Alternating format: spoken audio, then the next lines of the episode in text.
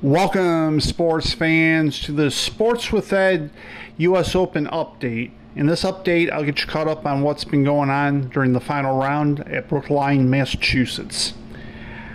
American Scottie Scheffler and Englishman Matthew Fitzpatrick were tied for the lead about an hour or so ago. However, Will Zalatoris has pulled into the lead at 6 under par by birdieing four of his last six holes. He is currently playing the 12th hole as I speak, and he's 200 par in his round, having two early bogeys.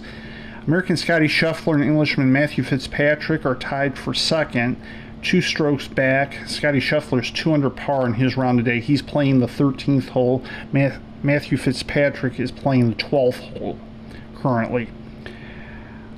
Japan's Hideki Matsuyama is in third by himself. He's 3 under par for the tournament, 5 under par in his round, which would be the lowest score if he pars 18 in this year's tournament. And he is currently on the 18th hole.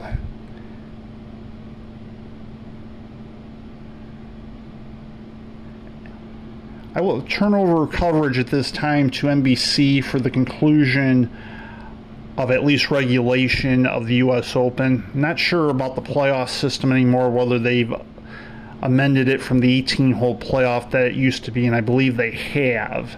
But it's been a while since there has been a playoff, so I may be back on if there is an 18 hole playoff tomorrow, or if there is a playoff of some sort, even if it's today, I'll be back on at the conclusion of the final round. Take care and I will have perhaps some sort of wrap up show depending on how long it takes. But if there is a playoff, I will be back on right after regulation. That would be about I'm guessing about 7:30 Eastern time at this rate. Take care and thank you.